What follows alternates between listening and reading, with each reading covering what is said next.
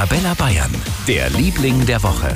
Das sind heute am ersten Mai-Feiertag unsere bayerischen Vereine, die sich trotz Corona die Maibaum-Tradition nicht nehmen lassen. Auch wenn die Feiern heute ausfallen, der Maibaum ist trotzdem aufgestellt worden. Und wenn es auch nur ein ganz kleiner ist, wie zum Beispiel in Neusess im Landkreis Augsburg oder in Markt Heidenfeld in Unterfranken. Dort steht seit Donnerstag ein Maibaum aus Aluminium.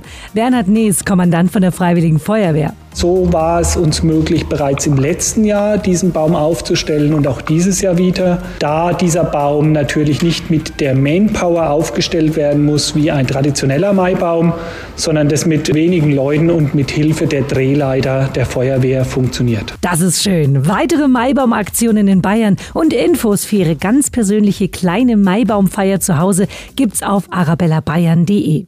Schönen Feiertag. Für ganz Bayern, der Liebling der Woche auf Arabella Bayern.